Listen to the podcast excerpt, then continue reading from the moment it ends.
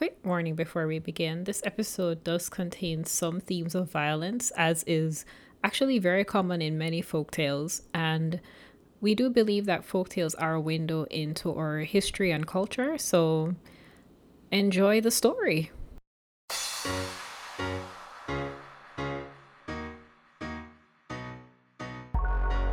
Hi, welcome to Prehistory with Daniel and Kenny. Hi, it's me, Kenny. Hey, Kenny. All right. Did you know that back in the days, people used to think that crocodiles had the ability to put on clothes and become a debt collector? Thing was that um back in the days, many people used to think that creatures indigenous to the island had magical powers and therefore could be used to carry out bidding of Obeah men and women. This makes so like sense. yeah absolute all the sense. So so as i was saying crocodile man was connected to being a debt collector. And for example another animal John crow they and bullfrog they used to say that um, back in the days when you when you were in court and you wanted a disturbance to kind of disrupt your court case you can ask an Obeah man to get a John Crow or a bullfrog to come in the court and distract everybody. So I'm just gonna tell you a story that I read when I was younger.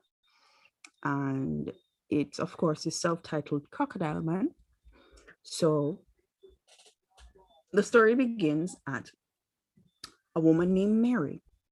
She was a hardworking higgler who sold her products wherever there was business, especially in, in the districts of Manchester and Clarendon.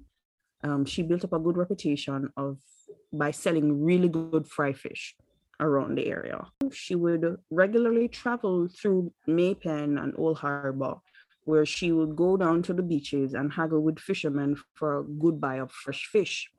Then she'd take them home, season them, spice them up, and fry them. And then she would come the next day, she'd go into the town the next day and she'd sell them cold to her many regular customers in the surrounding markets. She used to buy fish on credit from a very nice fisherman by the seaside. You know, she would tell him her plans and she go, you know, you just give me the fish, I'll fry them up, season them up, I'll carry them to the market, I'll sell them, I'll make some money, and I'm definitely gonna come back and the same time I'm gonna pay you for what I took last week. So she would take her the fish from him and basically with an IOU pay him and then next week collect it. And then this arrangement worked for quite some while for many, many months. And it was always conditional that her debt was paid up with each new purchase. With each new order, she had to pay her past debt before he gave her any fish. And it's actually the breaking of that promise that actually has the set off a chain of horrendous events for this young woman. So Rufus Anderson was having a party at his house. He Invited a number of his friends to visit him for food and dancing and drinks. So he had a prior order with Mary for some of her delicious fried fish, and she had come highly recommended. So, so Mary took his order and made the necessary arrangement with her colleague, with her friend, the little fisherman on the beach side, to increase the size of her usual collection, as it was going to go well. So the fish were spiced, cooked, and taken to Rufus, who took, who, you know, thanked her and informed her he would pay her the following morning. So this kind of took Mary aback because she was expecting the money up front. She said, All right, cool, fine, whatever. So she goes home and Rufus has his party. And then the next morning, she comes down to his house and goes, Rufus, um, what's going on? Where my money at? And I just flash her off and say, you know, I'm soon come get your money, man. Don't worry about it. So she go again the next day and he wasn't home. So she tried this for a week. But Rufus either was out or gave some excuses like not having time to go to the bank. You know where it go. Well, Mhm. it came for a time to the visit um, with her fisherman friend on Old Harbor. And Mr. Anderson, that's Rufus, was still in her debt. So what is she going to do? Says, you know, bro, you know, you know how people used to talk back in the day. Bro. Yeah, bro was the common colloquial term back in the day. You know, bro. I've been trying to collect your money from this dude from like way back, and this dude not paying me, man. I mean, I'm trying. And he's like, mm. listen, the fisherman, you know, thrown at her at first and was like, you know, Mary wasn't a normal person where, you know, skim out and paid me. So all right, I'm gonna give you another week for paying me my money, right? So another week went by and no Mary with no money. But remember, you know, she's still collecting fish. Right? Which is right. why I'm saying this is kind of pretty silly. so um, another week went by and still no money was forthcoming. So our fisherman was less reasonable to hear the continuing of her dilemma. So he was prepared to let things go for another seven days. Um, but he really laid down the law and warned her of dire consequences if the money was not in his hand by the next visit. We know by now that Rufus had no intention of paying her. But when Mary tried to blame him for cheating her, the fisherman was like, "None of my fault that. I want my money. If I don't get paid, you will see what happened to Uno." Right. If I think that's a threat. I think so too. Or as my husband would say, it's not a threat, it's a promise. mm-hmm. So three weeks finally passed and he let the matter ride. And then when a, when a month came, he just closed her account. So no more fish. You and I can't do any business anymore. So by this time, the story spread all across the country, well, all across the area that she worked in, saying that she was not good on paying back her debts. So therefore, anybody else would not open up their business to her. So she couldn't rely on anybody else. Oh no, he blacklisted her. The old fashioned yeah. way. Yeah, the old fashioned way. So Mary's credit was no longer good and she was unable to strike up another deal. Her fish frying days was over just because of Rufus.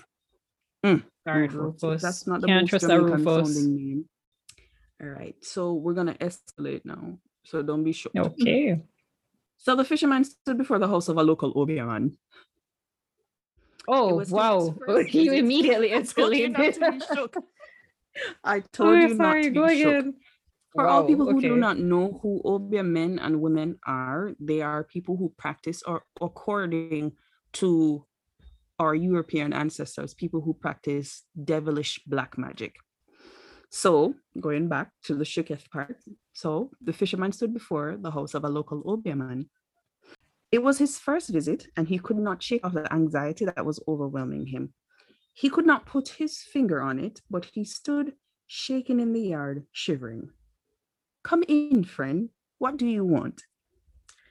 Joseph mustered a faint smile from somewhere. If you don't realize, Joseph is the name of the fisherman now.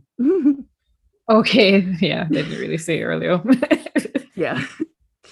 So Joseph mustered a faint smile and then followed the Obeah man into his house, where he was invited to sit in the living room.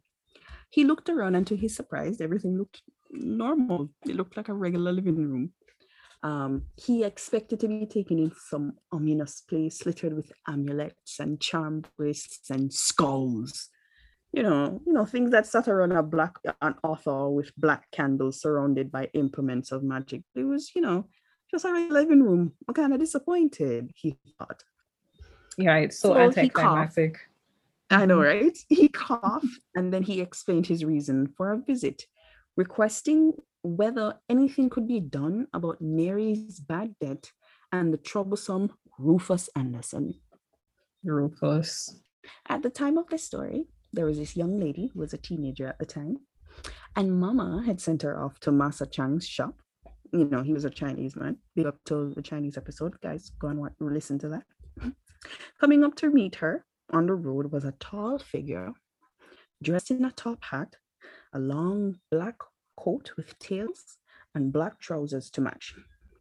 He wore a white shirt, black tie, and shiny black shoes. He That's a lot of much... black for living in a hot country, but okay. If you want to be styling and burning alive, sure. Sorry, Listen, proceed. the top hat would have been enough for me. Like, mm, all right. So he looked very much like an undertaker.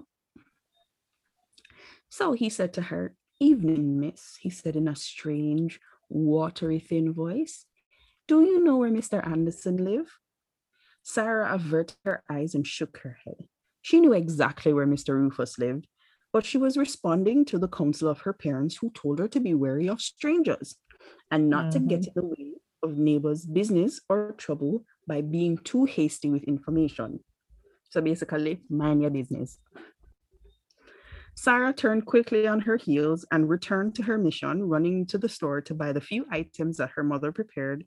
Sarah returned to her mission, running to the store to buy the few items her mother required to make her papa's dinner. Half an hour later, she was back home and leaving the purchase and change in the kitchen. She called out and she was about, she called out saying that she was going to go and see her friend down the road. Up the lane she went and she had to pass Mr. Anderson's place, and there he was, the man in black, just walking from the gate to the Rufus's front door. Her curiosity arose. Sarah stopped at the gate to watch the stranger waddle up the driveway. But how could it be? The man had a long black tail with a knobbly ridge running down its tip. Hanging below it beneath his coattails that swished from side to side as he ambled to the house.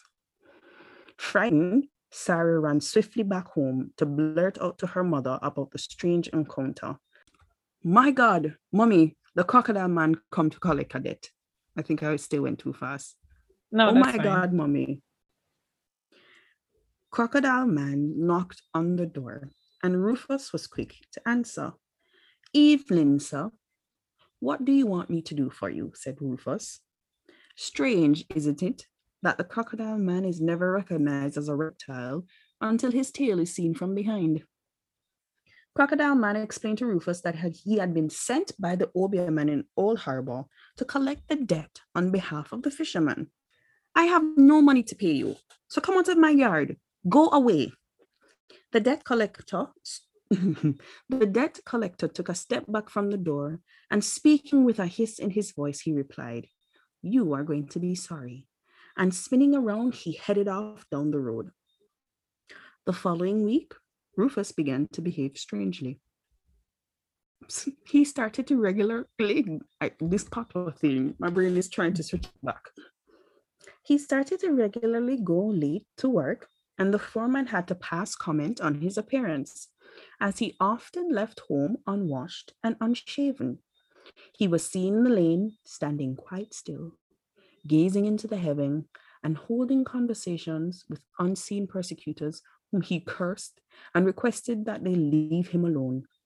He verbally abused his neighbors, accusing them of all sorts of conspiracies to do him harm. The crocodile's man curse was taking effect.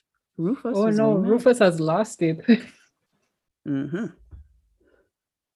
So, Mary was getting back on her feet, having taken to fruit and vegetable higgling in the market. She was selling coconuts this day when who should come her way but Rufus Anderson? He had been prowling around the market stalls, tormenting and cussing at the sellers who would take so much, then drive him away with well directed missiles using anything that came to hand. Rufus came to Mary's stall and stood for a while, looking her up and down, grimacing and gesticulating from time to time. She tried to ignore him. I mm. want a jelly, Rufus mumbled. Rufus Anderson, you still owe me for the fish then. No money, no jelly. Rufus dug his hand deep into his dirty torn pants and found just enough for the purchase handed it over, and took the coconut from the stall, then just stood facing Mary as the transaction was incomplete. What else do you want? Chop my jelly. There's a cutlass. Chop it yourself. Rufus stood silent for a moment, then slowly bent down to pick up the machete. Oh, he stared no. at this broad, heavy knife, raised it high in the air, and then brought oh, no. it down in a broad, curving sweep to chop Mary's head clean from her shoulders. Whatever she might have said to Rufus now would never leave her lips as her head rolled down the aisle between the stars and the screaming higglers. Rufus stood laughing maniacally, bathed with the blood pumping from the neck of the corpse that still sat upright in the chair Then he went berserk, rushing around the market, clearing all in his path, everyone rushing out of his way until turning a corner, he came face to face with a man, a tall figure of a man, dressed in a top hat, a long black coat with tails, and black trousers to match. He wore a white shirt, a black tie, and shiny black shoes.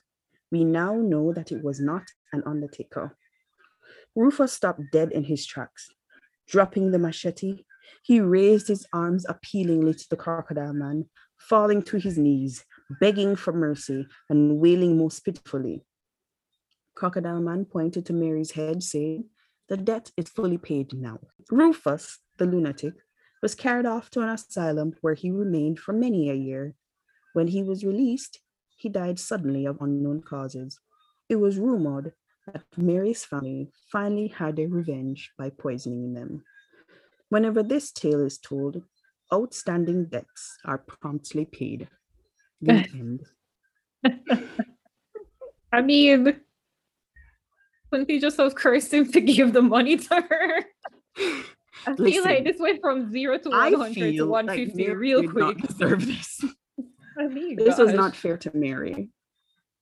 Not fair to Mary at all. I feel like Mary tales real, rarely are to women. So I guess it Huh? has that in common with the rest of the world. I feel Yeah, like yeah. folk tales rare, rarely are fair to women. So I guess that's Yes. Common in across the world. But wow. What she didn't do nothing. All she did do was trust man. She cook the fish for him and carrot to him and say, "Hey boy, give me my money." Yeah, but because Mr. Fisherman Joseph hold grudge, she get caught up in it anyway. Because as far as he's I- I concerned, she's to blame. I wouldn't have even mentioned Mary's name. I would have more said Rufus Anderson, and that's it. Yeah, That's he it. he just blamed everybody. I guess it goes to show you can get caught up in someone else's I don't know what punishment because of I was supposed to learn from this folk tale. That's all I see. pay your debts, I guess. I remember when I was young, I go to different hostels. They used to have these lines or these picture of a man hanging from a tree, and they'd say, "Mr. Credit is dead." And this would What actually, the hell? it would. They Mhm. used to call him Mr. Credit or Mr. Trust. Okay. So I remember when I was young, when I used to go to the shops, to the hostels, and you'd Mhm. have these either this these lines, Mr. Trust is dead, or there's no credit here, or Mr. Credit dead. So Maybe a merchant is the one who made up this story. Thanks again. Join us next time. Um, and please like, subscribe, follow on whatever platform you listen to, and see you. Bye, Kenny. bye everybody.